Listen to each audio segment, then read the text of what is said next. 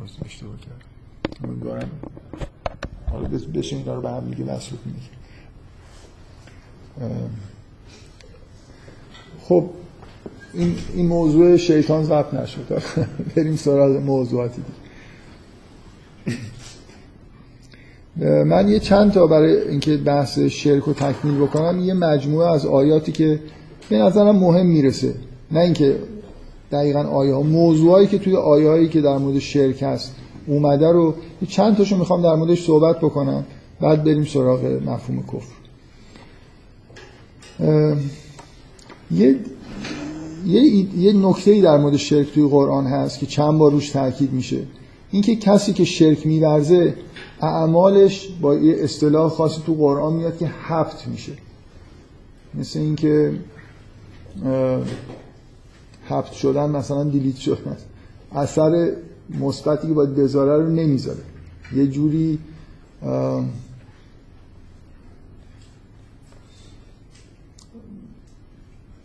ممکنه کارهای خوبی کرده باشه ولی به اون نتیجه که باید برسه نمی‌رسه. یه مفهوم این شکلی تو قرآن هست. چند بار در مورد اینکه اعمال مشرکان هفت میشه صحبت شد. می‌ذارید من شرک به اون معنای کلیشو بذارید کنار. می‌خوام یه مثال خیلی ساده بگم که شرک ورزیدن و هفت عمل چجوری با هم دیگه ربط دارن؟ تو اون حالت آشکارش هم که خیلی واضح تر شاید بشه. شما مثلا یه آدمی رو تصور بکنید که تمام رفتارهایی که تو زندگیش انجام میده برای جلب رضایت یه نفر یا چند نفر از اطرافیانش باشه. یا مثلا برای این باشه که مردم بگن به به این چه آدم خوبی. یا یا آدم واقعا اگه برای مثلا از روی نیات درستی اعمال خیر انجام بده به مردم کمک بکنه آدم نیکوکاری باشه رفتارهای درستی داشته باشه حتما رشد می‌کنه. ولی اگه همون عین همون رفتارا رو مثلا از اموال خودش ببخشه به مردم کمک بکنه. مخصوصا من توی این زمین ها دارم میگم که به وضوح آدمایی وجود دارن که خیلی آدمای خوب و نیکوکاری به نظر می‌رسن. ولی بهشون نزدیک بشید احساستون این میشه که همه اینا رو مثلا برای حسن شهرت دارن می‌کنن. برای اینکه تو دل مردم جا بکنن. برای خاطر اینکه مثلا فرض کنید فلانی نسبت بهشون احساس خوبی پیدا بکنه. واقعا این واضح نیست که اگه یه نفر با یه همچین نیتایی یه رفتارهایی انجام بده اصلا اون اثری که کار خیر روش باید بذاره نمی‌ذاره. یعنی یه آدمی که مثلا اموال خودش رو برای خاطر اینکه نسبت به مردم خیلی خالصانه محبت داره برای خاطر اینکه فکر می‌کنه که خدا اینجوری خواسته انفاق می‌کنه قطعا به یه رشدی می‌رسه. یه آیه تو قرآن هست میگه لن تنال البر حتی تنفقوا مما تحبون کسی که از چیزی که دوست داره میبخشه انتظار ما اینه که به یه بری برسه. و حالا اگه همین کار رو انجام داده باشه برای خاطر اینکه یه نفر ببینه به و چهچه کنه به هیچ نه تنها به نظر میاد که پیشرفتی درش به وجود نمیاد اتفاقا وقتی که همچین عملی انجام میده وابستگیش مثلا به نگاه اون آدمی که براش کار کرده بیشتر میشه. بیشتر به اون وابسته میشه بیشتر به تایید اون محتاج میشه. چون در جهت اون تاییدی که می‌خواسته رفتاری از خودش نشون داده دیگه. عمل کردن کلا این ویژگی رو داره که شما وقتی با یه نیتی برای یه منظوری یه کاری رو انجام می‌دید اون زمینه ای که عمل رو به وجود آورده رو برای خودتون در واقع تقویت دارید می‌کنید. انرژی بیشتری توی روان شما ایجاد میشه و احتمال اینکه بازم یه همچین اعمالی انجام بدید بیشتر میشه. بنابراین خیلی واضحه که زیباترین عمل هایی که ممکنه آدم رو به رشد برسونن. اگه انگیزه های مشرکانه توش وجود داشته باشه واقعا اون رشد به دست نمیاد. دیگه آخرش اینه که یه نفر مثلا عبادت هایی بکنه برای اینکه مردم ببینن. خب این واضحه که اون تأثیری که عبادت مدت های مدید ممکنه یه نفر این عبادت ها این شکلی بکنه و به این جای نرسه. اینکه آدم تو از وابستگی های مشرکانه حتی در حد مثلا فرض کنید نگاه مردم رضایت مردم رو جلب کردن که اینا ممکنه شرک به معنای واقعی هم حساب نشن برای خاطر اینکه اعتقاد شرک آمیز خداگاهی توشون وجود نداشته باشه. ولی حتی یه همچین نیتایی به وضوح باعث حبت عمل میشن. یعنی عمل به اون چیزی که رشدی که شما باید برسید عملا این اتفاق نمیفته و حبت عملا معنیش به یه معنای اینه که در اون دنیا اثری روی زندگی آخرتی شما نمی‌ذاره. برای اینکه بازتابش شما کاری که کردید مثلا فرض کنید این بوده که رضایت آدمی رو می‌خواستید جلب کنید. ممکنه موفق شده باشید تو این دنیا رضایتش رو جلب کنید و تموم دیگه به اون عملتون به اون نتیجه ای که می‌خواستید رسیده. چیزی برای آخرت باقی نمونده. حالا این دیگه توی مرحله خیلی واضح ترش اینه که یه آدمی اصلا اعمال خودش رو مثلا فرض کنید برای کسب رضایت یه موجودی که اصلا وجود نداره داره انجام میده. این که دیگه به هیچی می‌رسه دیگه. یعنی من اگه مثلا فرض کنید یه کسی همه زندگیشو بذاره برای اینکه مردم جامعهش مثلا نسبت بهش یه لطفی پیدا بکنن ممکنه لاقل به این لطفه برسه. ولی اگه من برای یه بوتی که هیچی نداره و وجود نداره برای خودم مثلا فرزند خودم قربانی بکنم هیچ اثری نه دنیایی نه آخرتی ازش نمی‌گیرم. بنابراین نیات شرکامیز یعنی برای غیر خدا کار کردن عملا عمل باعث میشه که عملی که انجام دادیم به نتیجه نتیجه در جهت رشدمون نرسه. این یه جور در واقع من دارم سعی می‌کنم تعبیر بکنم که این تأکیدی که هست که شرک باعث حبت عمل میشه این معنیش چیه و چرا چیز خیلی مهمیه؟ شما فقط اعمال خالصن.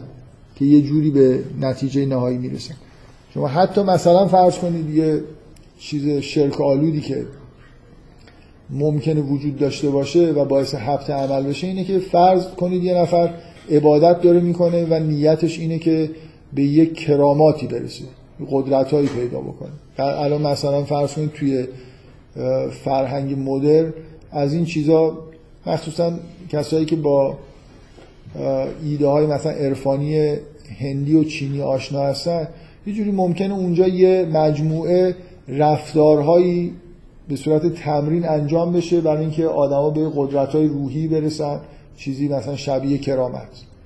نه اینکه معجزه ای بکنن ولی ممکنه بالاخره از روانی قدرتی پیدا بکنن. کسی که برای به دست آوردن یه قدرت روانی داره کار می‌کنه برای هر نیت غیر الهی داره کار می‌کنه باز به همین معنا عملش حبت میشه. ممکنه به اون قدرتی که می‌خواد برسه. ولی اینا آثار مهمی توی مثلا رشدش و رسیدن به خود نزدیک شدن به خدا براش به وجود نمیاره.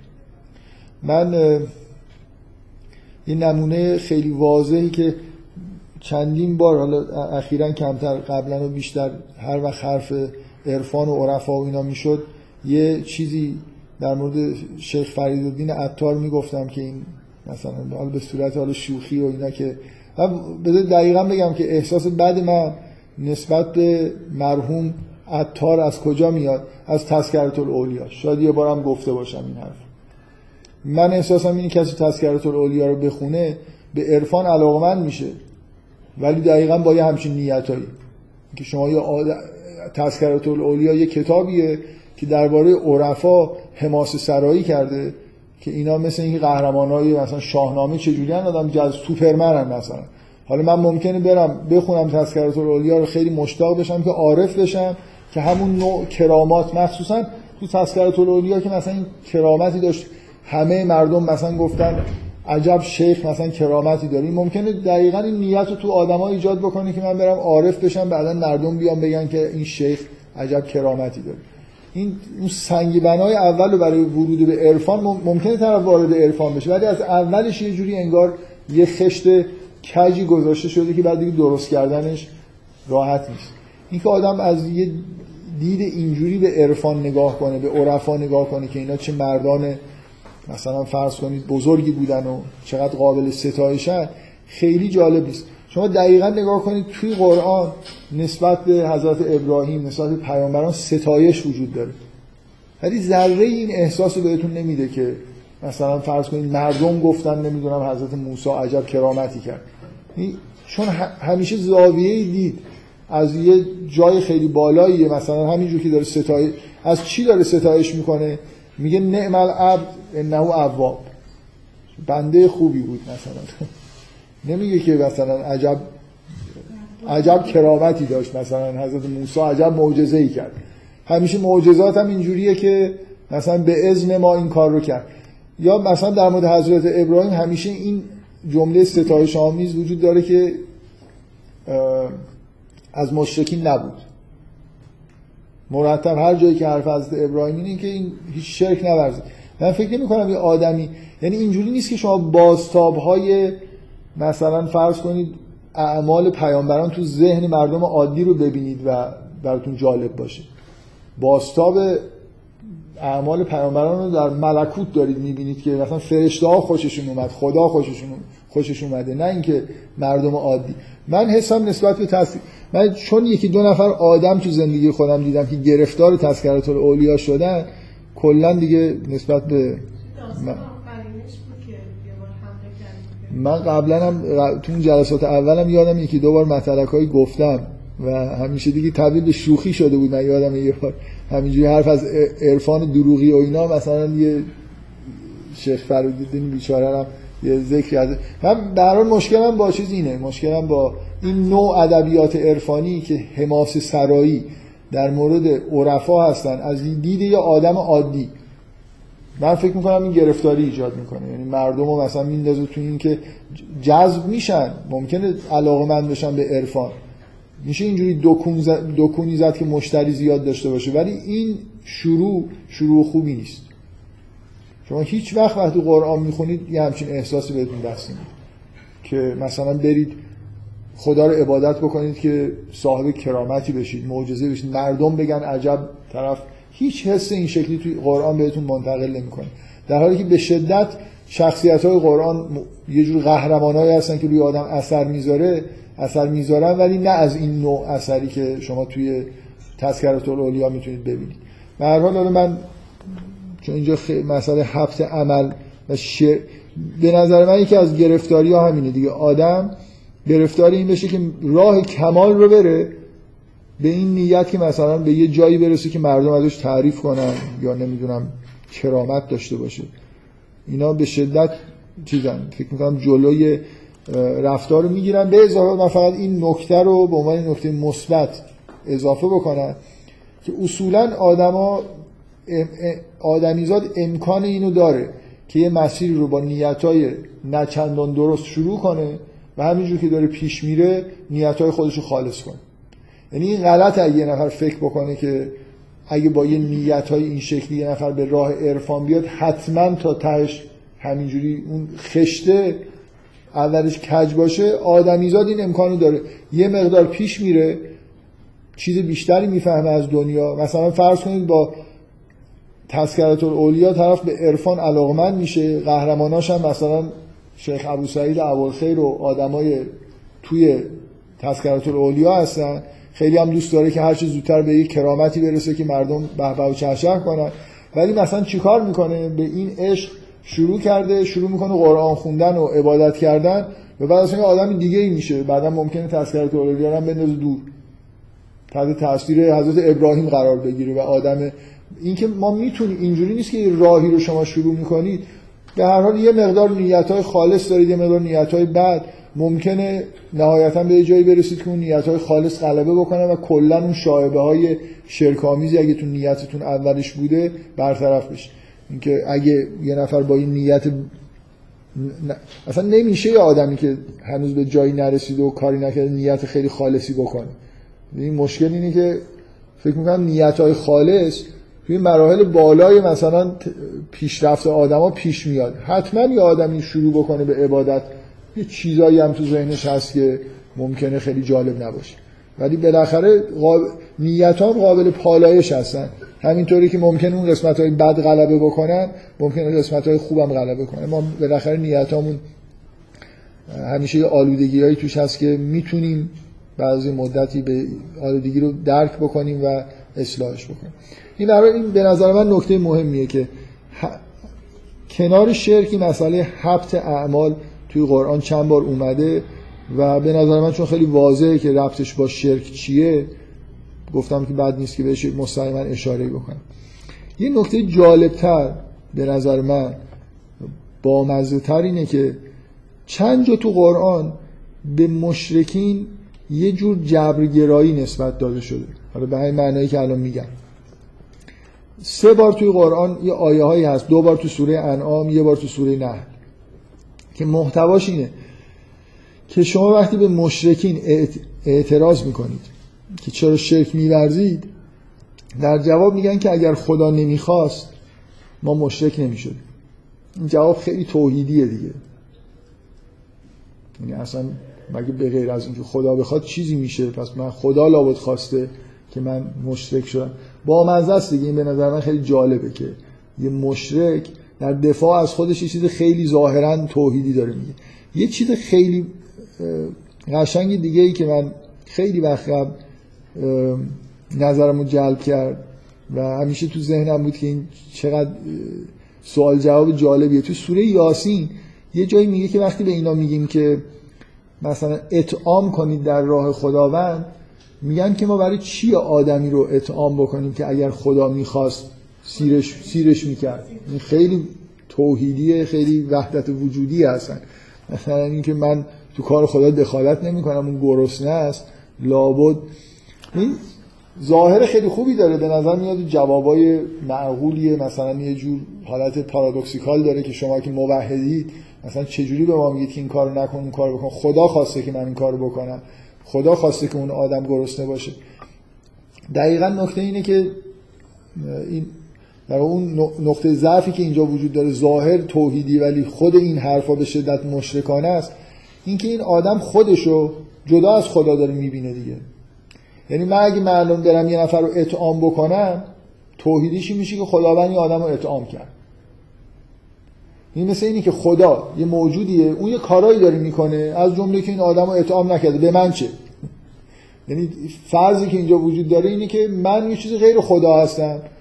من اگه یه کاری بکنم خدا, خدا خودش نکرده من چطور بکنم؟ می‌دونی؟ عمیقا مشرکانه است دیگه. اینکه طرف فکر می‌کنه که یه سری کارا رو خدا داره می‌کنه یه سری کارا رو من دارم می‌کنم. ما آدما داریم می‌کنیم. و نتیجهش اینه که خب اینو خدا نکرده من چرا بکنم؟ خب تو تو بکنی؟ مثلا شما اینجوری بگو. من می‌تونم در جوابش بگم خداوند اصلا به این آدم غذا نداده. چون می‌خواد از نجرای تو بهش غذا بده. مثلا. بنابراین این فکر که اگه این کار بکنی یه چیزی برخلاف نیت خدا کردی خودش کاملا شرک آلوده تو خودت یه مجرایی هستی یکی از بازوهای خداوند هستی. اگر بهش غذا ندی خداوند به اون آدم غذا نداده. اگه بهش غذا بدی خداوند بهش غذا داده.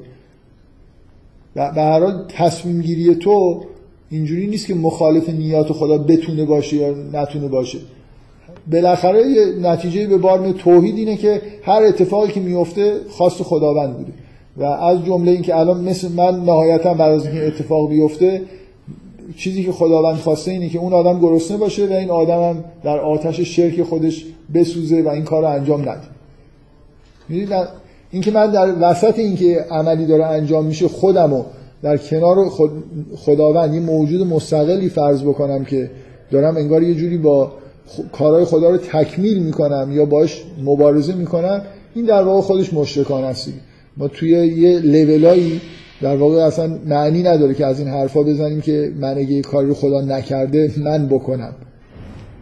یا مثلا فرض کنید من یه کار من, من اگه مشرک از دنیا برم حالا بذار یه خورده فکر می‌کنم اینجا در مورد اون جمله هایی که میگن که اگه خدا نمی‌خواست ما گناه نمی‌کردیم یا مشرک نمی‌شدیم اینکه خداوند یه خواست تشریعی داره اینکه آدما گناه نکنن. و اون حرفی که پیامبران میارن توی اون عالم به اصطلاح تشریع دیگه. خداوند نمی‌خواد کسی گناه بکنه. یه, یه بحث تکوینی هم داریم که خب حالا بالاخره به یه مسائلی آدم ها گناه می‌کنن بعضیاشون گناه در جهان وجود داره. خداوند اینجوری خواسته. خداوند جهانی رو خلق کرده توش شیطانی وجود داره و گناه به وجود میاد و یه امر تشریعی هم کرده که گناه نکنن مردم. اینجا دو تا عالم تکوین و تشریع وجود داره. توی عالم تشریع خداوند خواستش اینه که دستورش اینه که گناه نکنی. در عالم تکوین بنا به مصالحی گناه وجود داره.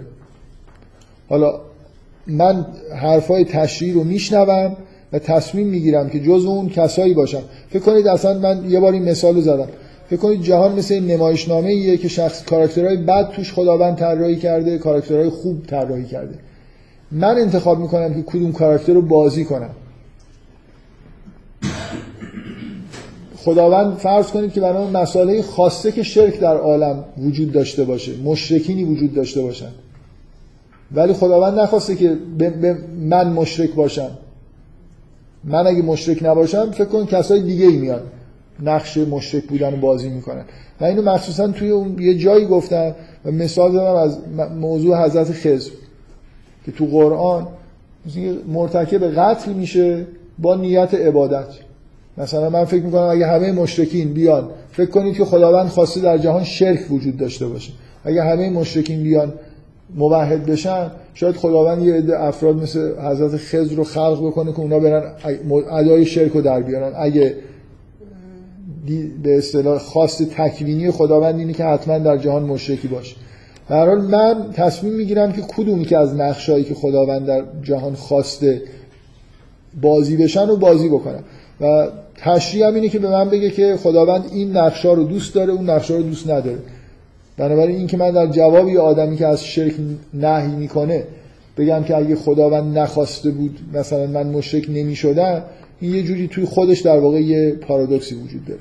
این نفهمیدن خواست خداوند به معنای تشریعی با خواست خداوند به معنای تکوین.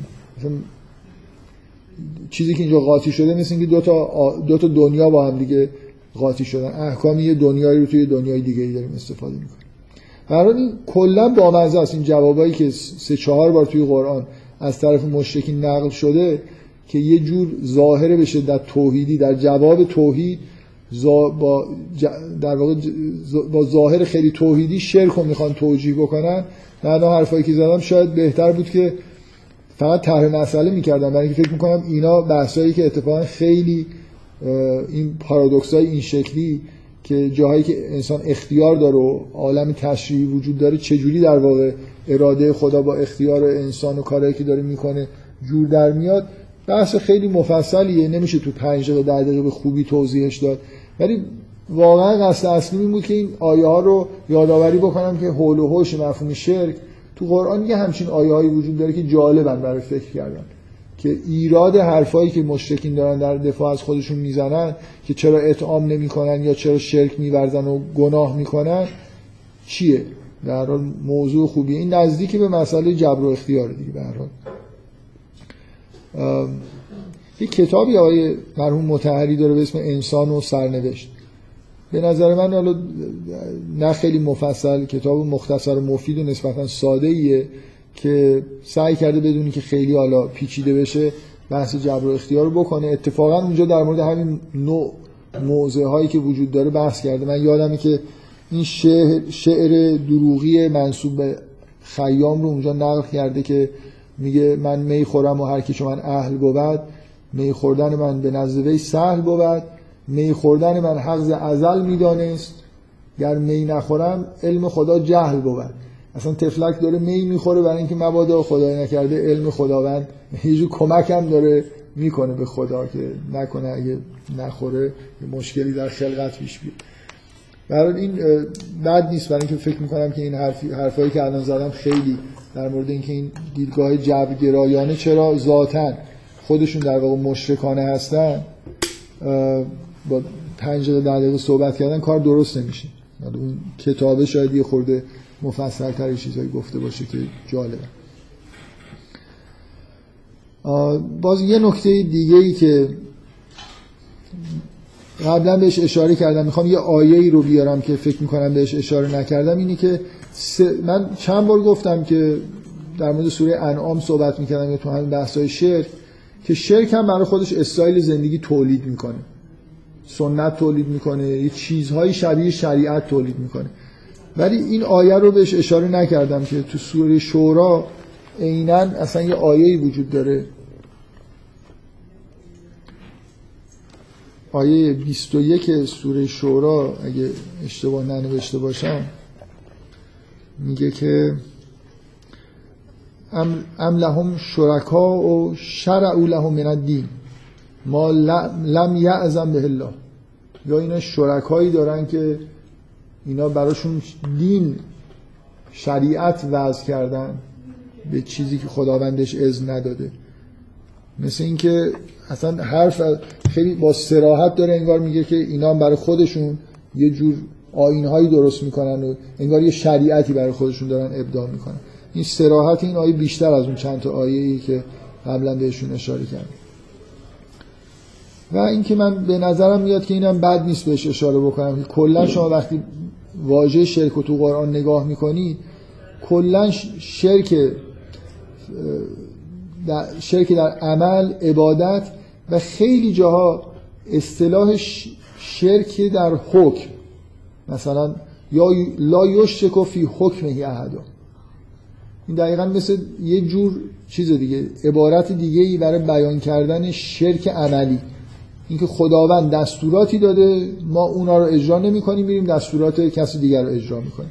چون من علت اینکه دارم دوست داشتم این مورد مثلا بهش اشاره بکنم چند تا از این مورد رو اینکه زیادم این فضای حرفایی که زدم شما رو به این سمت نبره که شرک یه چیز اعتقادی فقط. تو قرآن خیلی جاها شاید بیشتر جاها حرف از اطاعت کردن از غیر خداست. برای غیر خدا کار کردن. که اینا طبعا وقتی به صورت یه اعتقادی در بیان که تثبیت شده دیگه شرک حساب میشه. ولی همه ما به این معنا توی این لولا یه جور شرکای به اصطلاح خفی داریم. اعتقاد نداریم به بعضی چیزا ولی بالاخره وقتی داریم عمل می‌کنیم این اتفاق میفته همین چند تا از این آیه هایی که احساس این بود که بد نیست بهشون اشاره بشه رو انتخاب کردم که بحث شرک نه اینکه ببندیم. فعلا ازش خارج بشیم. هرچی که بعضی از واجه های کناری رو مثل کفر و اینا رو بیشتر بفهمیم دوباره می‌تونیم برگردیم یه نکاتی در مورد شرک بگیم. مثلا همین الان در مورد کفر خود صحبت کنم.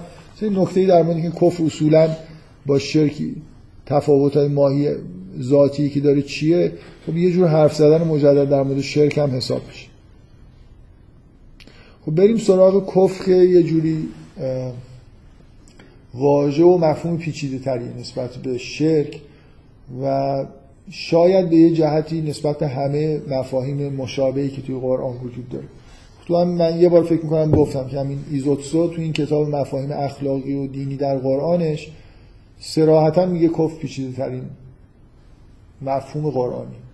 و کلا کتاب اگه نگاه کنید کتاب حول و حوش مفهوم کفر. میچرخه و مفاهیم دیگر رو مطرح می‌کنه. یعنی شما توی کتاب بعد از این مقدماتی که میاره در مورد مثلا فرض کنید اخلاق مثلا نمی‌دونم قبیله عرب و با اخلاق اسلامی چیز می‌کنه به اصطلاح مقایسه می‌کنه. مقدمات رو بذارید کنار و متد خودش رو میگه که چجوری می‌خواد وارد بحث بشه و این حرفا. اولین فصلایی که مربوط به تجزیه و تحلیل مفاهیم میشه فصل هفتمش ساختمان درونی مفهوم کفر رو شروع می‌کنه و همینجور پیش میره فصل هشتمش هم حوزه معنایی کفره تا برسه مثلا به مفاهیمی مثل نفاق و ایمان. که باز مثلا فرض کنید وقتی ایمان رو می‌خونید ایمان به عنوان یه چیزی مقابل کفر داره نگاه می‌کنه. قبلا تو فصل کفر ایمان به عنوان یه چیزی مقابل کفر گفته حالا یه خورده داره بحث رو باز می‌کنه. در اون خودش اینجوری میگه که منشأ انگار در مرکز همه مفاهیم اخلاقی دینی و قرآن کفر قرار داره که یه سری چیزا متضادشن یه سری چیزا در واقع مفاهیم نزدیک به خود کفر هستن چرا کفر مفهوم پیچیده ایه؟ یه در واقع پیچیدگیش اینه که شما اولا ما یه مقدار تردید داریم این این مربوط به پیچیدگی مفهوم کفر قرآن نمیشه. ولی به این نکته هم که دارم میگم یه خورده به پیچیده شدن بحث درباره کفر کمک می‌کنه. یه مقدار تردید داریم که اصلا ریشه کفر معنیش چی باشه. یعنی از ادبیات عرب مشهور اینه که کفر به معنای مفهوم مرکزی کفر پوشوندن. شما هم حتما همینو شنیدید. ولی خیلی چیز نیست دیگه. برعکس بعضی از واژه‌های دیگه که خیلی روشنه که مفهوم ریشه چیه. یه مقدار در مورد کفر. مثلا تو همین کتاب میگه که بعض بعضی از کسایی که تو واژه شناسی و اینا کار می‌کنن اصلا دو تا ریشه مجزای کفر و کفران. میگن اینا دو تا مصدر مجزا هستن. یه مشکلات اینجوری وجود داره که خب بالاخره وقتی من نمی‌دونم حتی ریشه این واژه چیه ممکنه تو بحث کردن در مورد لغت دچار مشکل بشه. ولی مشکل اصلی نحوه استعمالش توی قرآن. که واضح ترین مشکل اینه که کفر مثلا فرض کنید از یه طرف ضد ایمان و اسلامه. به نظر میاد که یه واژه‌ایه که تو حوزه اعتقادات و گرایشایی که ما داریم ضد ایمان آوردن دیگه. یه نفر ایمان داره یه نفر کافر. در حالی که به وضوح در موارد خیلی زیادی تو قرآن کفر در مقابل شکر شکر گذاری به کار میره. یه نفر کافر مثلا به انعم الله به نعمتهای خداست. در این حال کفر به آیات الهی هم داره اینکه کفر هم تو حوزه اعتقادات به کار میره. مثلا شما ایمان رو به عنوان صفت مثبت یه پیچیدگی این شکلی نمی‌بینید. درش ایمان تو حوزه اعتقادات و توی حوزه مثلا فرض کنید گرایش های ماست. در حالی که شما نمی‌تونید بگید که ایمان یه چیزی تو حوزه مثلا ضد یه صفتیه که جنبه عملی داره. در کفر یه جوری به نظر میاد در دو معنا داره به کار میره. وقتی ضد شکره به معنای ناسپاسی کردنه وقتی ضد ایمانه به معنای مثلا ایمان نداشتن و اعتقاد نداشتن. یه خورده طبیعیه که آدم وقتی متضادای متفاوت برای یه واژه می‌بینه یه مقدار در واقع درکش براش پیچیده بشه. چه دلیلی داره؟ چرا دو تا واژه توی قرآن استفاده نمیشه در مقابل ایمان و کفر؟ اونطوری که این کتاب توضیح میده انگیزه اون آدمایی که میگن مثلا اینجا دو تا مصدر وجود داره یه مصدر کفر یه مصدر کفران همینه. می‌خوام بگن که یه جاهایی کفر وقتی از کفران میاد مثلا معنیش ناسپاسیه وقتی از کفر میاد به معنای پوشوندن حقیقت و نپذیرفتن حقیقت. شما حتی باز به نظر من یه خورده اگه پیچیده تر بخوایم بکنیمش کفر به وضوح یه جایی در مقابل تقوا هم داره به کار میره. نه فقط در مقابل ایمان. تقوا باز دوباره چیزی کاملا عملیه دیگه. شما مثلا اول سوره بقره متقین رو دارید و کفار رو. یعنی جمعیت و کفار در مقابل مثلا متقین قرار می‌گیرن که یه صفاتی از متقین گفته میشه سراحتا بعد یه مجموعه چند تا آیه در مورد کسایی که الذین کفرو میاد مثل اینی که تقسیم بندی سگانه ابتدای قرآن متقین و کفار و الذین فی قلوبهم مرض. بنابراین اینجا یه جوری کفر انگار در مقابل تقوا قرار می‌گیره. که باز تقوا به شدتی مفهوم عملیه. توی حوزه عمل یا آدم متقی است یا متقی نیست. در حالی که ایمان مثلا یه جای دیگه است. حوزه اعتقاداتی در من نکته ای که می‌خوام بگم اینه که به این دلایل کفر مفهوم پیچیده و به این دلیل از نظر ایزوتسو در مرکز همه واژه ها یه جورایی قرار می‌گیره. برای اینکه به نظر می‌رسه با همه واژه یه جوری رابطه ای برقرار می‌کنه. یعنی بفهم.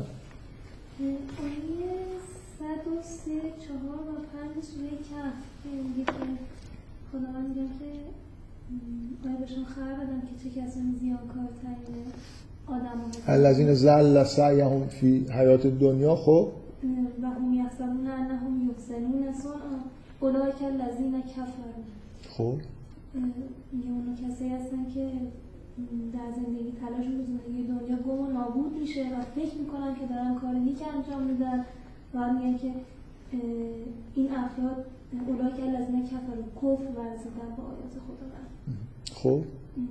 خواستم اینکه شما میگین که همچین چیزیه. یعنی این قسمت اینه که بعضی از منو فکر می‌کنن که دارن کار خوبی انجام میدن. این هم یعنی کفره.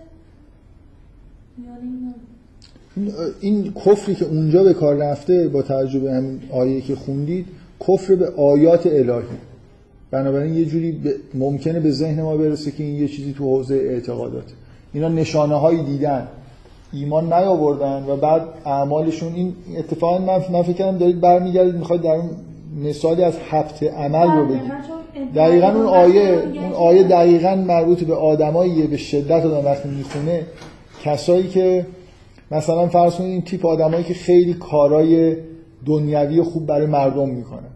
میگه میگه زل سعیهم فی حیات دنیا. یه جوری انگار به نظر می‌رسه کارهای خوبی انجام دادن. فکر می‌کردن دارن کارهای خوب می‌کنن. ممکنه اصلا به مردم داشتن کمک می‌کردن. ولی یه جوری این اعمالشون هدر رفته دیگه. خیلی کارا کردن ولی وقتی میرن اون دنیا میرن انگار چیزی برای اون دنیاشون نیست. به حال اون کفر ظاهرا از نوع کفر به آیاته. نه کفر به نعمت ها. که گفتید اون آیه خیلی مناسبت داره بدونی که حالا واژه شرک توش باشه. از نوع همون جنس حبت عمله که یک آدمایی یه کارایی کردن. آره یه آدم بله. انتهای اعمالهم. حبتت اعمال کارایی کردن ولی اینا یه جوری به اون نتیجه واقعی که باید می‌رسید نرسید. این کاراشون توی حیات دنیا گم شد. اصلا ببینید من فکر می‌کنم من شما یه بار برید مثلا یه الموجم یه چیزی بردارید همه موردهای کفر رو بخونید یه خورده آدم هی جلو میره فکر می‌کنه که خب دیگه حالا دو سه تا معنی شد مقابل شرک هست مقا- مقابل مثلا شکر مقابل ایمانه یه جورایی سعی می‌کنیم بعد دوباره مثلا یه آیه می‌بینید که یه خورده به نظر می‌رسه که مثلا من یه نفر از من پرسید که گفت شما توی اون جلسه سوره انعام گفتید که به سراحت گفته میشه که اینا کافر میشن. بعد لربهم یعدلون بنابراین کفر زمینه شرکه. دو تا آیه برای من فرستاد که میگه مثلا اینا مشرک میشن لیک فرو به ما مثلا آتیناهم بنابراین شرک چیزه مثلا نتیجهش کفره نه اینکه کفر نتیجهش شرکه. این این خاصیت کفره که جورای مختلف. اتفاقا حالا بذار من اون آیه هم شاید برسم امروز در موردش این صحبتی بکنم. من مقدمه رو گفتم که اگه برید واقعا موردای استفاده کفر رو ببینید به نظر می‌رسه که خیلی حوزه معنایی وسیع و پیچیده ای داره. و اصلا هم به نظر من این جور حرفا که نمی‌دونم کفر دو تاش ریشه داره. یکیش کفرانه یکیش کفره. هیچ مشکلی رو حل نمی‌کنه. یعنی اصلا شما وقتی کفر داره صرف میشه حس نمی‌کنید که از دو تا ریشه اومده؟ یعنی همون مثلا اگه اینجوری بود که جاهایی که کفر اعتقادی بود یه جور فعلایی ساخته می‌شد و جاهایی که مثلا شکر ناسپاسی بود مس از اون مصدر کفران یه جور فعلای دیگه ای ساخته می‌شد. بعد می‌شد جدا.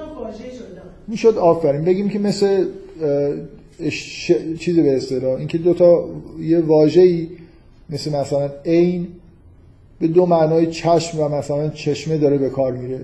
اشتراک لفظی بهش میگن. می‌تونستیم بگیم یه جور اشتراک لفظی. ولی اصلا اینطوری نیست. یعنی شما کاملا اینطوریه که هر فرمی که از اگه از کفران داره صرف میشه فعل ساخته میشه و اسم ساخته میشه به همون معنا می‌بینید که توی مقابل ایمان هم همون اتفاقا میفته بذارید من این مقدمه رو گفتم که خیلی انتظار نداشته باشید که خیلی سریع مثلا همینجوری بیایم بگیم که فکر می‌کنم شرک خیلی راحت میشه گفت که یعنی چی. همیشه هم به یه معنا به نظر می‌رسه داره به کار میره.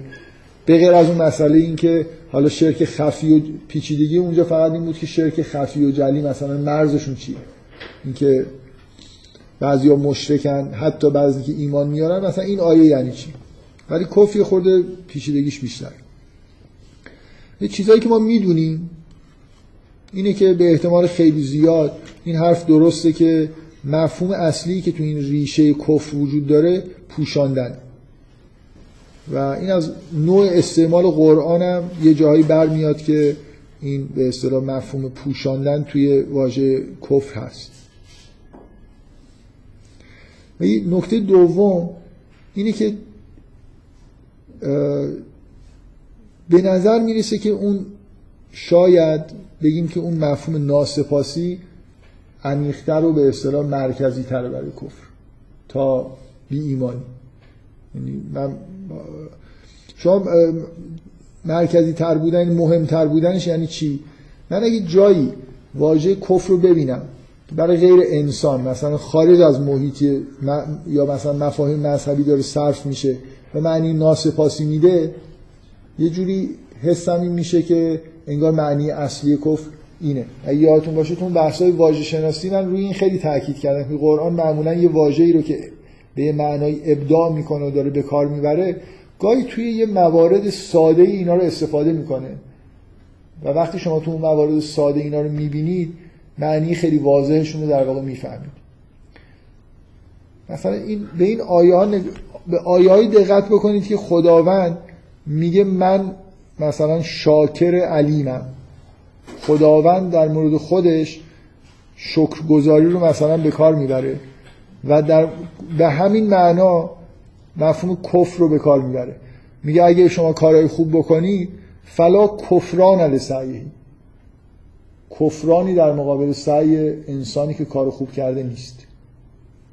یعنی یه جایی که می‌بینید کفر داره به کار میره خداوندم میگه من مثلا کفران نمی کنم به معنای ناسپاسی انگار نه به معنای مثلا اعتقاد نداشتن و ایمان نداشتن. شما از این عبارت لا کفران لسعیهی یه همچین چیزی می‌فهمید. اگه سعی کرد پاداش خودشو می‌گیره. اینجوری نیست که به اون چیزی که انتظار داره می‌رسه. حالا این خیلی نکته مهمی نیست ولی به نظر می‌رسه به هر از یه مجموعه استعمالایی که برای واژه کفر وجود داره اینکه انگار هسته مرکزی اگه یه هسته مرکزی برای کفر بخوایم قائل بشیم همونیه که بعضی از لغت شناسا میگن کفران یعنی مقابل شکر مقابل شکر گذاری بذارید من یه توضیح کلی بدم که سعی کنم که با این توضیح کلی بگم که خیلی این مفاهیم لازم نیست جدا از هم بکنیم یا ریشه های متفاوت بگیریم. فکر کنم هنر فهمیدن معنای واژه اینه که من بالاخره یه تصوری پیدا بکنم که نهایتا این شکلی باشه که هر جا کفر می‌بینم به نظرم یه معنی روشنی داشته یک معنی داشته باشه. من مدام تو اون بحثایی که من رو واژه ها می‌کردم این سعی کردم اینو بگم که اساسا ما خوبه که اگه یه واژه‌ای داره چند جور به کار میره بفهمیم که چه چیز مشترکی اینجا وجود داره که این در همه اینا مشترکه. اون معنی اصلی اون واژه است. خب بیایید شما یه فرضی در مورد انسان در نظر بگیرید. بیایید فرض کنید من مثلا مثل اینکه من دارم باز در مورد این مدل انسان شناسی بحث می‌کنم. بیایید اینو تو فرض وارد بکنید در مورد انسان. که انسان یه موجودیه که اگر نعمتی بهش برسه نسبت بهش حالت شکر خواهد داشت.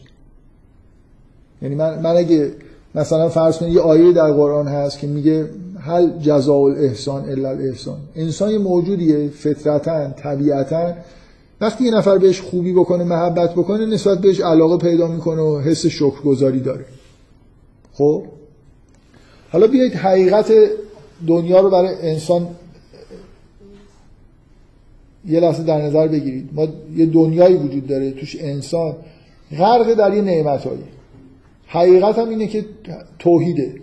در واقع همه این نعمت ها رو یه رب ودودی اعطا کرده به انسان. تو وقتی شما به توحید اعتقاد داشته باشی یعنی هر نعمت و لذتی که تو زندگیتون هست این از یه مبدع نعمتی که خداونده داره به شما می‌رسه. خدا شما رو خلق کرده خدا شما رو بهتون حیات داده خدا شما رو مثلا بهتون غذا داده. مثل این آیه توحیدی زیبایی که حضرت ابراهیم میگه که میگه خداست که منو اطعام می‌کنه خداست که منو وقتی مریض میشم خوب می‌کنه.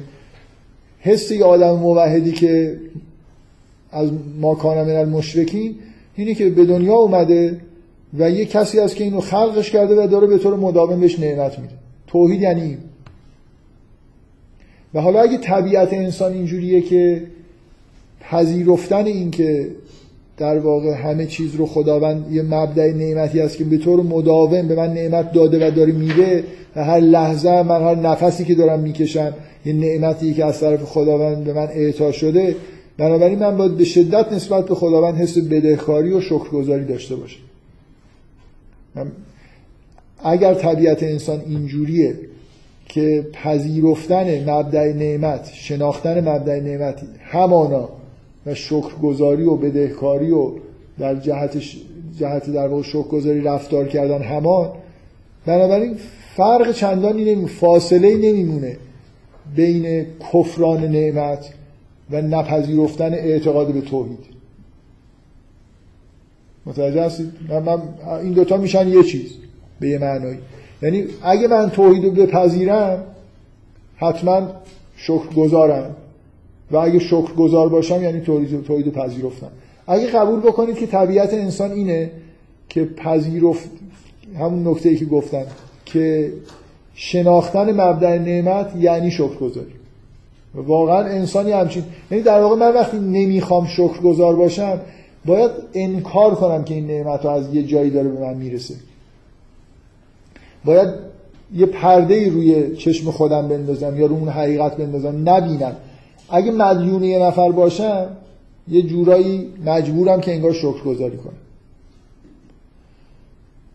اگه اینو بپذیرید این فرض رو بپذیرید به نظر من این دوتا با هم دیگه اصلا یکی هن. یعنی فاصله ای یا لاغر بگم فاصله چندانی نیست بین پذیرفتن توحید یعنی ایمان داشتن مثلا به توحید یا تسلیم خداوند بودن. کفر هم مقابل ایمان هم مقابل اسلامه هر دوتای اینا دقیقا یه جوری معادل با شکرگزاری هم.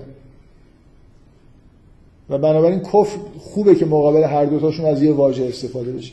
من دارم سعی می‌کنم فکر می‌کنم یه توضیح در مورد کاربردهای واژه کفر اینه که من یه جوری در واقع به وضعیتی فکر بکنم که توش احساسم این باشه که دقیقا خوبه که اینجا دوتا واژه داره دوتا مف... مفهوم ظاهرا جدا یه واژه داره براش استفاده میشه.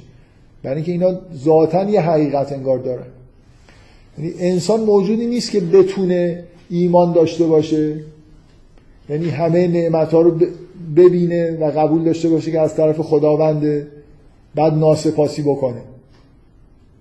این درون انسان من دفعه قبل چیزی گفتم وجود انسان یه حالتی داره انگار دوست داره کوهرنت باشه. کوهرنت یعنی سازگار نه یه چیز شما باید بتونید بگید کوهرنت رو چی میگن. منسجم هم آره بد نیست ولی یه من می‌دونم یه واژه براش گذاشتن. هم یک دست حالا مثلا چه می‌دونم ولی یه واژه برای کوهرنت هست که همبند چیه؟ همگن. مثلا. نه همگن هم که هوموجینیوسه حالا بالاخره من می‌دونم یه واژه جای جای کوهرنت گذاشتن همدوس همدوس همون همون کوهرنت همدوس میگن فکر می‌کنم. کوهرنت بهتر. حالا بل... سازگار هم میگن. هرچند خوب نیست چون سازگار مثلا به جای کانسیستنت به کار میره. ولی بالاخره درون انسان نمی‌تونه این تناقضا وجود داشته باشه. آدم توی شرایط این شکلی انگار پایدار نمیمونه. من نمی‌تونم ایمان داشته باشم به اینکه این همه نعمت خداوند به من داده و بعد ناسپاسی بکنم. یا ایمانه رو باید بذارم کنار یا این وضعیت ناسپاسی. رو تناقض وجود داره ذاتا در انسان که این دوتا رو در واقع کنار هم دیگه بذاره. بنابراین حالا یه آدمی شما حالا احساستون چیه؟ این بی ایمانی است که باعث از کدوم طرف احساستون اینه که عامل مثلا فرض کنید بی ایمانیه که باعث ناشکری میشه یا برعکس؟ حس نا... اینکه من نمی‌خوام شکر بذارم شکر گذار باشم باعث میشه که بی ایمان بشم. من سعی کردم توضیح بدم که این دوتا هر دو طرفش وجود داره دیگه. یعنی استایل زندگی من یه جوری اعمال من و عقاید من تحت تاثیر قرار میده برعکسش هم درسته. عقایدم خب باز به نظر میاد این حرفی که من زدم شاید مبناش اینه که من احساسم اینه که توی دیدگاه دینی اون استایل زندگی چیزتره بیسیک تره انگار. غالبا اینجوریه که من چون نمی‌خوام دوست ندارم شکرگزار باشم دوست ندارم خیلی بدهکار باشم که نتیجهش اینه که باید بنده باشم باید حرف خدا رو گوش بدم. دوست دارم که انکار بکنم یه چیزی عقایدی داشته باشم که توحیدی نباشه. و اون حس اگه من حسم مثل حس ابراهیم باشه خیلی موحد باشم که هر روز که پا میشم خدا داره بهم غذا میده خدا داره منو ساپورت می‌کنه خدا اگه مریض بشم منو خوب می‌کنه خدا منو خلق کرده خدا الذی خلقنی و هو یسقین. و اذا نمی‌دونم مرستو فهو اگه من این اعتقاد رو داشته باشم که نمی‌تونم کار بدی بکنم. باید مثل از ابراهیم همش کار خوب بکنم. چون نمی‌خوام کارهای خوب بکنم این کارهای دیگه ای می‌خوام بکنم. هم آیه‌ای که میگه که بل یرید انسان لیفجر امامه نتیجهش اینه که من نمی‌تونم بپذیرم توحیدو بنابراین یه پرده ای یه جایی آویزون می‌کنم که اون حقیقت دیده نشه. پوشوندن حقیقت برای اینه که من جور دیگه ای می‌خوام زندگی کنم. و چرا حالا یه آیایی تو قرآن هست که میگه که اینا مشرک میشن؟ لیکفروا. به این معنا دیگه. دقیقا این آیه داره همین حرفو می‌زنه. اینا شرک براشون مناسب تره شرک رو انتخاب می‌کنن لیکفروا به اون معنای کفران نعمت کردن نه به معنای حقیقت رو. خود شرک پوشوندن حقیقت هست. چرا یه آدمی به عقاید شرک آمیز نزدیک میشه توحید رو نفی می‌کنه؟ برای اینکه بتونه کفران نعمت بکنه. این دقیقا حداقل دو سه جا تو قرآن سراحتا اینو میگه که انگار انگیزه شرک کفران نعمت میگه مثلا اینا سوار کشتی میشن میگن اگه ما نجات پیدا بکنیم موحد میشیم دیگه شرک نمیورزیم. ولی وقتی که نجات پیدا می‌کنن دوباره مرتکب شرک میشن که این نعمت رو کفران بکنن یعنی چی؟ مثلا اونجا یه جورایی حسشون اینه که الان اگه من نجات پیدا بکنم خدا من نجات داده. ولی وقتی که نجات پیدا می‌کنن پیش خودشون فکر می‌کنن که خب این بادی که از اون ور اومد باعث شد که کشتی ما بیادیم و و بنابراین خیلی هم لازم نیست که حالا من مدیون خدا شده باشم و یه کارایی بکنم. من یاد این حرف یاد این آدم مهم تاریخ هنر معاصر افتادم. یه موجودی هست به اسم کت استیونز. چند نفر می‌شناسن کت استیونز؟ هیچ بله؟ من قبلا گفتم. این داستانشو گفتم چجوری ایمان آورده؟ آره. اینکه یه روزی داشته غرق می‌شده. این یکی سر حرفش موند. یه دعا کردم که اگه مثلا نجات پیدا بکنم. دیگه این زندگیمو عوض می‌کنم و میگه همون لحظه موجی اومد منو فرستاد تو ساحل. می‌تونست بگه خب این موجه راحتتر بود بگه آره دیگه این موجه داشت میومد اصلا بیخود این دعا رو کردم. نمی‌کردم این موجه میومد مثلا یه نفر خلاصه سر حرف خودش موند و واقعا زندگیش مثلا عوض شد. بفرمایید.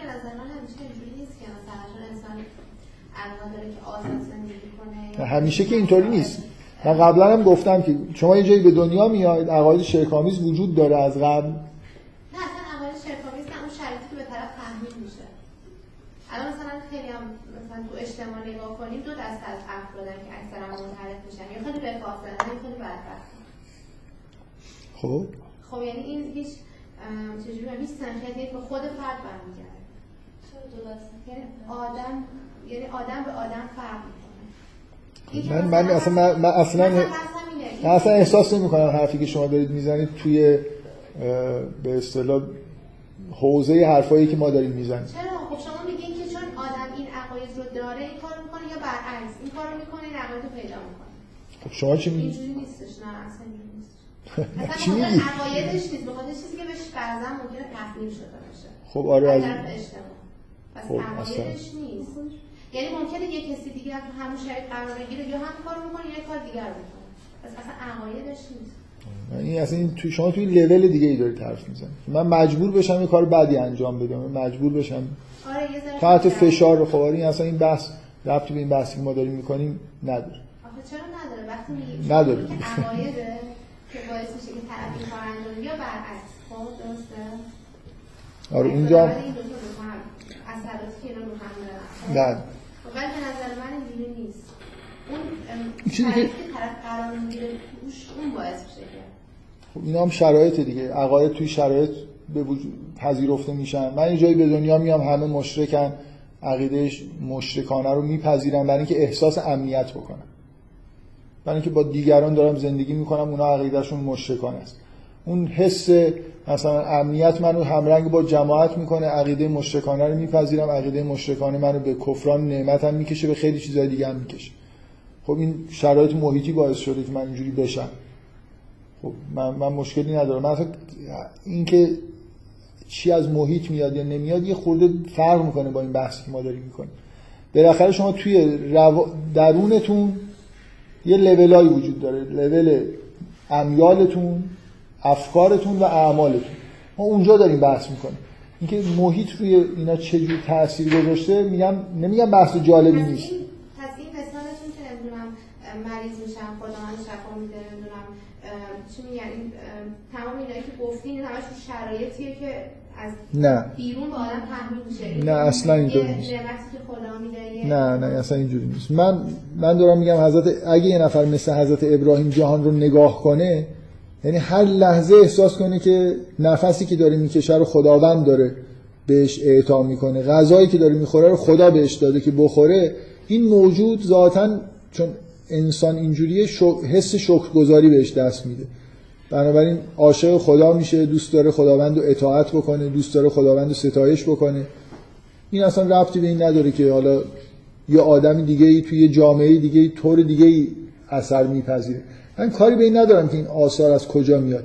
در درون انسان دارم میگم بالاخره حالا شما از بیرون یا از درون به اعتقادی وقتی رسیدید این اعتقاد اگه توحیدی باشه منجر به شکر, میشه الزاما. و اگه بخواید شکرگزار بنابراین اگه بخواید شکرگزار نباشید باید یه عقاید مشرکانه رو بپذیرید. تو موحد نباشید. این اصلا من کار ندارم این بازتابای بیرون به درون چجوری بوده. درون من یه همچین اتفاقایی میفته. شما من میگم بحثتون جالبه ولی تو یه لول دیگه ای دارید بحث می‌کنید. اینکه مثلا تاثیر بیرون در درون من چجوری. خلاص اون تاثیرات تو این لولا. امیالی ایجاد می‌کنن افکاری ایجاد می‌کنن یا منو مجبور می‌کنن یه اعمالی انجام بدم. بالاخره روی این تاثیرهایی که از بیرون میاد یه جایی باستاب پیدا می‌کنه در درون من. من می‌تونم به اصطلاح بیرون رو بذارم توی پرانتز در مورد چیزهایی که در درون خودم میگذره بحث کنم. و الان بحثمون توی این سطح داره انجام میشه. سوال داشت این که آدم اگر می‌بینه که مثلا همه چی از جانب خداست خب کلا هر موجودی بر اساس اینکه موجودیتش تعمین بشه حالا چه اساس اینکه من ببینم که یه چیزی داره از من مواظبت می‌کنه. یا داره مثلا به من غذا میده یا هر چیزی یه جور چیزا. اینا چون با غریزه من سازگار باشه که مثلا من غریزه اینه که خودم رو حفظ بکنم دیگه. و وقتی که ببینم یه چیزی هم داره منو حفظ می‌کنه خود به خود بهش چیز میشم. گرایش پیدا می‌کنم. خب این یه چیزیه که توی چیزا هم وجود داره. توی مثلا حیوانات هم وجود داره. خب یعنی اهلی میشن مثلا نسبت به چیزی من که به عنوان فرق بین انسان و حیوان نگفتم که. نه منظورم اینه که به صورت ناآگاهانه هم می‌تونه همینجوری بشه خود به خود بشه خب من مشکل چیه؟ من میگم من, من میگم مدلی که برای انسان دارید می‌سازید تو ذهن خودتون رو این گزاره رو توش در نظر بگیرید که انسان خاصیتش اینه. انسان این خاصیت رو داره نه اینکه دیگران ندارن. انسان اینجوریه که اگه یه نفر بهش محبت بکنه اونم نسبت بهش محبت پیدا می‌کنه و احساس شکرگزاری. مثلا همه نوزادا بالاخره مادر خودشون خیلی دوست دارن و حس خوبی هم نسبت بهش دارن و حتی منجر به این میشه که حرف پدر مادر رو گوش میدن مثلا یه جورایی. من می‌خوام بگم این این یه خاصیتی که در انسان وجود داره. مثلا کار ندارم حیوانات هم اینجوری باشن. یعنی باشم. لزوماً ارزشی نداره. نه، نه، من دارم ارزش میگم-. من دارم میگم یه ویژگی که اصلا انسان اینجوری خلق شده. ارزش که معمولا اینجوریه که بتونه باشه یا بتونه نباشه. من میگم انسان اینجوریه که در جواب احسان طب- طبعا میره سراغ احسان.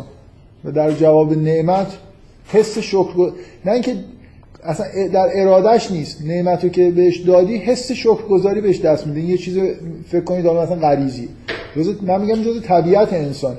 و اگه اینو بپذیرید من دارم حرف حرفی که دارم می‌زنم نتیجه که می‌خوام بگیرم اینه. این دوتا حوزه ای که به نظر میاد کفر با هم دیگه فرق دارن با هم دیگه فرق ندارن.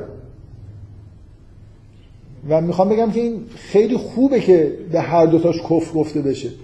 برای خاطر اینکه این دوتا یکی هن در واقع. مثل یه چیزن تو حوزه عمل و اعتقاد. دقیقا یعنی این شکلیه که من نمی‌تونم بگم که حالا بذار خیلی بحث پیچیده نکنیم حرفی که من می‌خوام بزنم اینه اگه اینو بپذیرید این دوتا در واقع خوبه که با یه واژه بهش اشاره بکنیم. مثل یه حقیقتی که تو دوتا ساحت مثلا جداگانه باستاب دارن پیدا می‌کنن.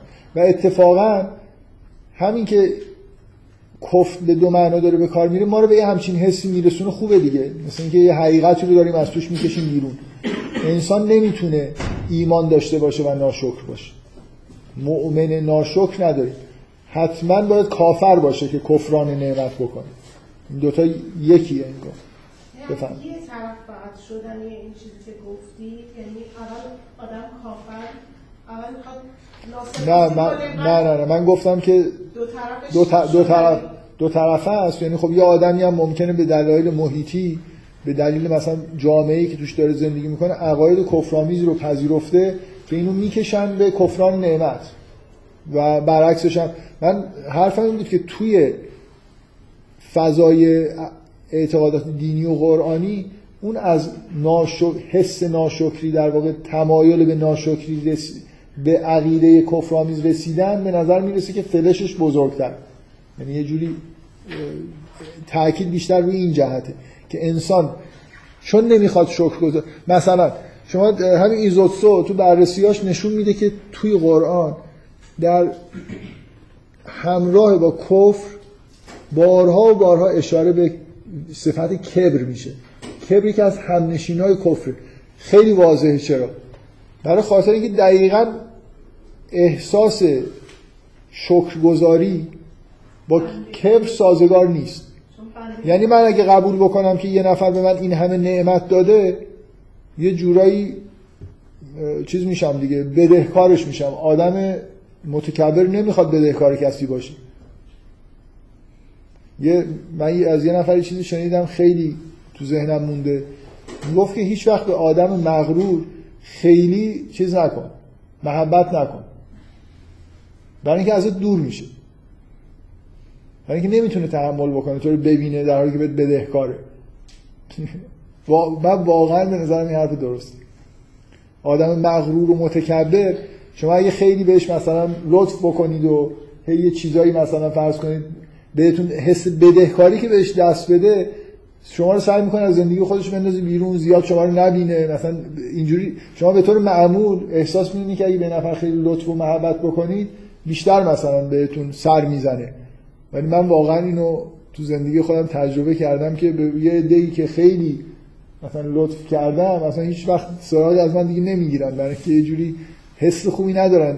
پیش من بیان چیزن دیگه بدهکار منن و مثلا یه جوری دوست دارن. یه آدم متکبر دوست داره بره توی یه محیطی که طلبکاره. مثلا چیز به, به دیگران مثلا فرض کن احساس خوبی از موضع بالا مثلا وقتی که تو محیط قرار می‌گیره بهش خوش میگذره. نه یه جایی که مثلا یه حس این که و دقیقا شکرگزاری از موضع پایینه دیگه. آدم متکبر معلومه که گرایش به کفر داره. اصلا پذیرفتن این که من از صبح پا میشم نفسایی که می‌کشم مدیون خدام تا شب که دارم میخوابم این اصلا با کبر سازگار نیست. بفرمایید.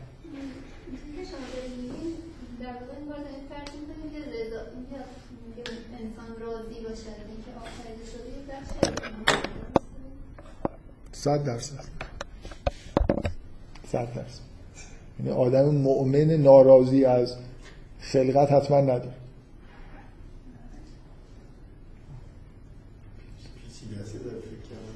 به چی؟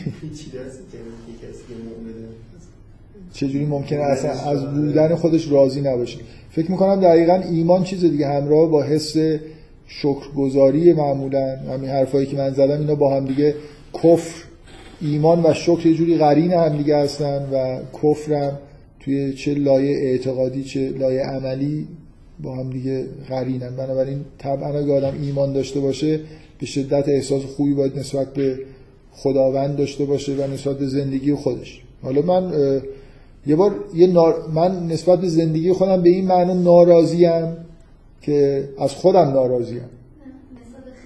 نسبت به خلقت آره من من من آره منم برام قابل قبول نیست که یه نفر مثلا ایمان داشته باشه و یه جوری احساس خوبی نسبت به خلق شدن خودش نداشته باشه. که ایمان ای- ایمان خوبی نداره. نه نه اینو مثلا از ابراهیم اگه می‌تونی فهمید آره اگه مریض میشن خدا شفاشون میده این آره یه زن مریض شن خدا شفاشون نده که خب میشه نمی‌دونم چی بگم. که مریض شن دیگه خوب نشن ایشون چه- چه توجیهی می‌کردن تو ذهنشون؟ که همچنان مثلا بالاخره حضرت ابراهیم یه روزی خو- مریض شد و دیگه هم خوب نشد دیگه. فکر نمی کنم مشکلی هم پیش نیومد. همه ما خلاصه یه روزی خوب نمیشیم. یه دفعه چشم باز می‌کنیم اصلا یه ج- بگم اون اون خوب نشدن نهایی هم از ابراهیم خیلی خوشش اومد که دیگه خوب نشد. که بعد اینکه چیز همین مثلا حیونا و اینا به صورت طبیعی شکل داری ایشون همش نگران حیواناته. ما داریم اینجا در مورد انسان ها حرف می‌زنیم. که این که وضعیت انسان ها به این جایی می‌رسن که وقتی که بهشون محبت می‌کنی ازت دور میشن این قشنگ نشون میده که این آدم گول خورده. یعنی نمی‌تونسته. طبیعتش اینه که از خودش از وجود خودش چیز کنه دیگه. حفاظت بکنه و چیزایی که کمکش می‌کنن تو این زمینه رو بپذیره دیگه. و اینکه اینا رو پس می‌زنه انگار که یه جایی گول خورده این وسط دیگه.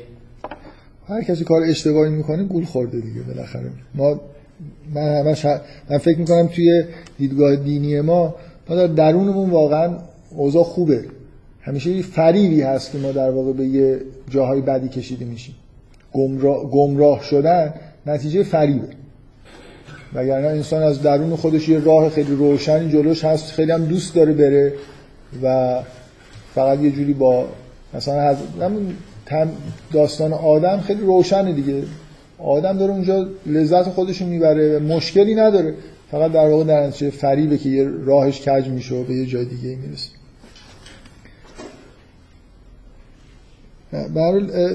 من حرفی که زدم چیزش اینه خلاصش اینه که اگه ایمان رو به معنای پذیرفتن و اقرار کردن به نعمت به, خ- به ربی که منو خلق کرده و به نعمت داده بگیرید این دقیقا یه جورایی معادل با اگه ایمان رو این بگیرید یه جوری معادل با شکرگزاری هم به معنایی هست. بنابراین نقطه مقابلش هر دوتاش میشه کفر این- یه بار من فکر این مشکلی که پیش میاد علت اینکه این حرف رو الان زدم اینه. گاهی الان مثلا تو این فضایی که ما داریم زندگی می‌کنیم ایمان به خدا انگار یه چیزه یه اعتقاد فکر کنید فلسفیه. ایمان به واجب الوجود به عنوان موجود فلسفی. ایمان توی قرآن ایمان به یه ربیه که ما رو خلق کرده ما- به ما نعمت داره میده و از ما داره مراقبت می‌کنه. یعنی یه ایمان نمی‌دونم به این موجود نامتناهی که نمی‌دونم کجاست نیست. دق- دقیقا ایمان به الله توحید یعنی این که من ایمان داشته باشم که یه اللهی وجود داره که رب من و رب العالمین. توحید یعنی این که رب من همون الله و اون رب هم هست مثلا این مفهوم رب دقیقا چیز دیگه. ایمان به رب یعنی شکرگزار بودن. رب اون کسیه که منو خلق کرده و داره به نعمت میده و تربیت هم می‌کنه به یه معنایی. اینجوری که نگاه کنید الله و یه مفهوم نمی‌دونم فلسفی نگیرید واضحه که ایمان به یه همچین موجودی یعنی شکر قبول کردن این که من شکرگزار باشم.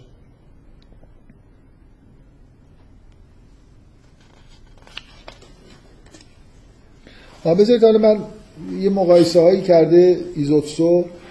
یعنی توی همون فصل کفرش در مورد شرک صحبت هایی کرده. من یه نکته به نظرم می‌رسه که خوبه در موردش یه اشاره بهش بکنیم.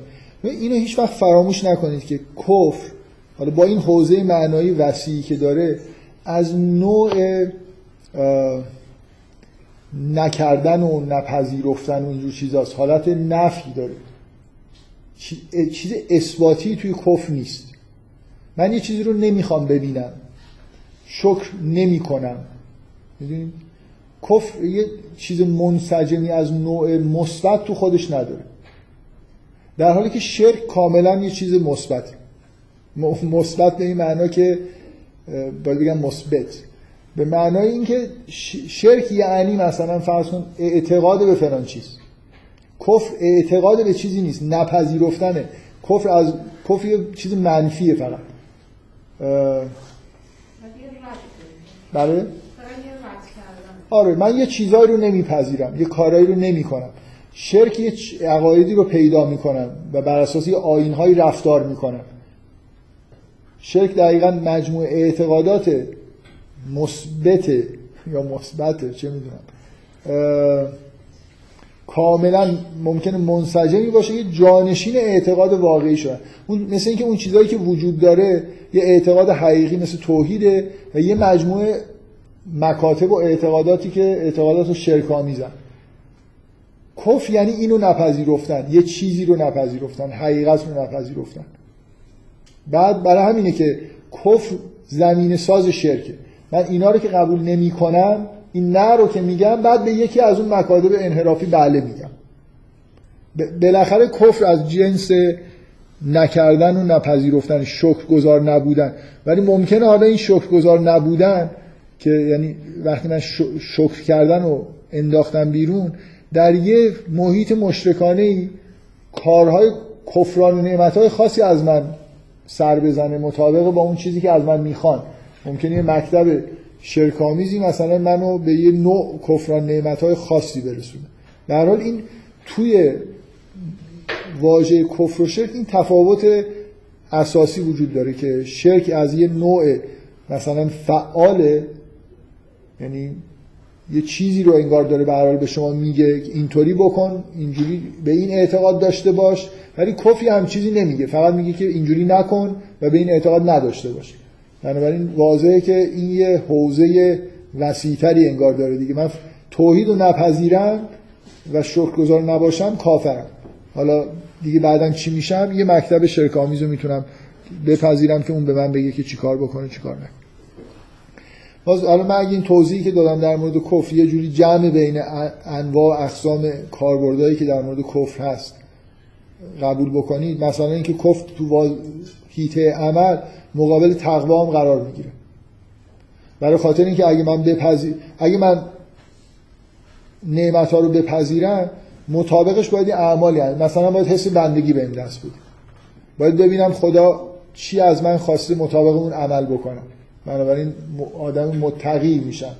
طبعا میرم سراغ این که عبادت بکنم. صفات متقین رو پیدا می‌کنم.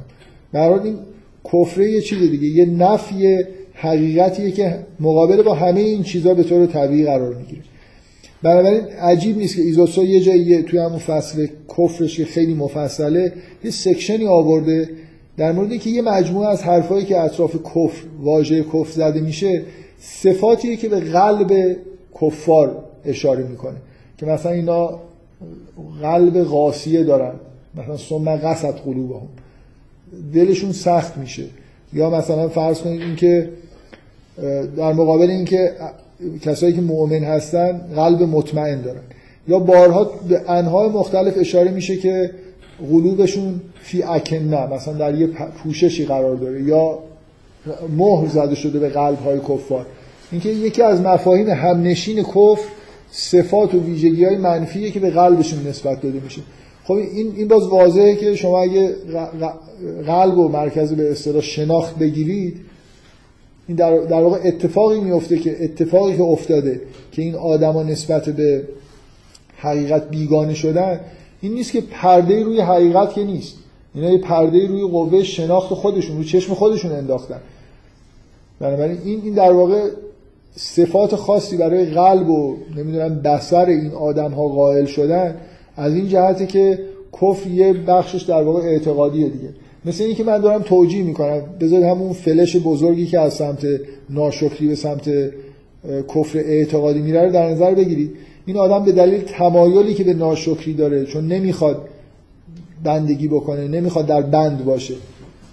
می‌خواد هر جوری که دلش می‌خواد زندگی بکنه و عمل بکنه میره به سمت اینکه یه حقایقی رو انکار بکنه. چجوری این حقایق رو میشه انکار کرد؟ اینکه انگار چشم خودش رو ببنده روی حقایق. اینکه انگار این مکانیسمایی وجود داره که یه پرده هایی روی قلب خودش بذاره و کم کم در واقع نسبت به حقیقت خودش رو بیگانه بکنه. بنابراین اینا, اینا مثل توصیفیه که اتفاق واقعی که برای این آدما افتاده که چرا حقیقت رو نمی‌بینن چیه؟ یه ایرادی توی قوای شناختی خودشون ایجاد کردن. چون کدوم طرف پدش اتهامش بیشتره؟ همین طرف پدش بزرگی اتهامش بیشتره؟ فکر می‌کنم. یعنی اگه یه نفر یه جایی متولد بشه که عقاید سالمی وجود داره از بیرون عقایدی بهش تزریق نشده که کفران نعمت رو تشویق بکنه شرکی وجود نداره. دقیقا به دلیل وضعیت روحیش هست که حقیقت رو نمیپذیره. خب واضحه که این اساس اصلا کفر اینه دیگه. و برای همین میگم که من فکر می‌کنم اصلا معنی کفر به معنای یه چیز منفی هسته مرکزی این کفران نعمت است. اینه که انگار عامل اصلیه. ببینید اون چیزایی که از بیرونم میاد بالاخره یه روزی در اجداد آدما اجداد ما مثلا توی این جامعه می‌خواستن کفران نعمت بکنن عقاید شرکانی ساختن. حالا یه فیدبک داره به من میده. یعنی از اول من انسان به طور طبیعی انگیزه برای پذیرفتن عقیده شرکامیز نداره. انگیزه واقعیش این آزاد بودن امیالشه که اینو میکشونه.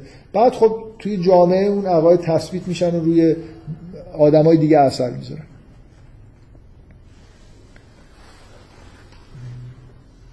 یا مثلا باز اینجا یه بحث خیلی مفصلی ایزوتسو کرده که کفر در یکی از همنشیناش مثلا گمراهی و زلالت هم هست. بذارید من یه نکته ای رو در مورد این اینکه ما یه هدایتی داریم که این هدایت در واقع هدایت به توحیده دیگه. اگه حقیقت عالم من مرتب تو همه بحثایی که دارم می‌کنم میگم نکته اصلی اینه. یه حقیقتی در جهان وجود داره اون یک حقیقت وجود داره و اون حقیقت هم توحیده. چون این یکی از چیزهایی که باید بپذیریم وقتی داریم قرآن رو می‌خونیم. برای اینکه بفهمیم مفاهیمشو. بنابراین هدایت چیزی نیست به غیر از راهنمایی شدن به توحید. توحید رو دیدن پذیرفتن و مطابقش زندگی کردن. مطابق با حقیقت زندگی کردن. هر چیزی غیر این باشه زلالت. بنابراین واضحه که کفر هم نشینی زلالت دیگه. یعنی من انتظارم این این دوتا باز به معنای این دوتا یه چیزن. مثل اینی که من بگم بالاخره این آدم مرتکب کفر شده یه جوری حقیقت رو نپذیرفته. حالا زلالت می‌تونه به صورت مثلا پذیرفتن یه عقیده شرکامیز خودش رو نشون بده یا هر چیز دیگه. ممکنه توی زندگی روزمرهش یه گمراهیایی برای آدم پیش بیاد در اثر مثلا کفران نعمت. بالاخره یکی از نتایج و همنشینای کفر به وضوح گمراهی و زلالت هست. خب بذارید من بحث امروز رو چند ساعت؟ یه رو بذارید تموم بکنم. و شما یه جوری اون فایل رو به دست من برسونید که من یه رو, یه رو به اول رو بتونم به این اضافه بکنم.